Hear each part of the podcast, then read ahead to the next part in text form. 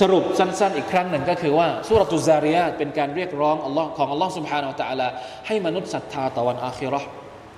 ด้วยการยกหลักฐานที่เป็นความสามารถของพระองค์ที่สามารถเห็นในโลกดุนยานี้ ยกหลักฐานการที่บรรดาประชาชาติที่เคยปฏิเสธศรัทธาถูกลงโทษมาก่อนหน้า และเตือนย้ำอีกครั้งหนึ่งว่า พวกเขาเกิดมาบนโลกดุนยานี้เพื่อหน้าที่อะไร ให้ยุ่งกับอะไรและไม่ต้องไปสนใจอะไร หน้าที่ในการให้ริสกีทุกทั้งหมดทั้งปวงเนี่ยคนที่ศรัทธาต่อ Allah ก็มีริสกีของเขา ไม่ใช่ว่า พอเราไม่ศรัทธาต่อ Allah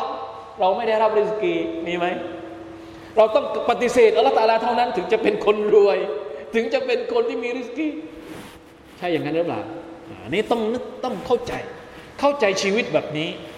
เพราะฉะนั้น ถ้าเราออกไปจากเส้นทางที่อัลลอฮฺตลากำหนดมาอย่างนี้ แน่นอนว่าสิ่งที่เราจะได้รับ สิ่งที่คนคนนั้นจะได้รับก็คือการลงโทษที่เจ็บปวดอย่างแน่นอนและเกินวะลัยยาตุบิลลาฮิมิ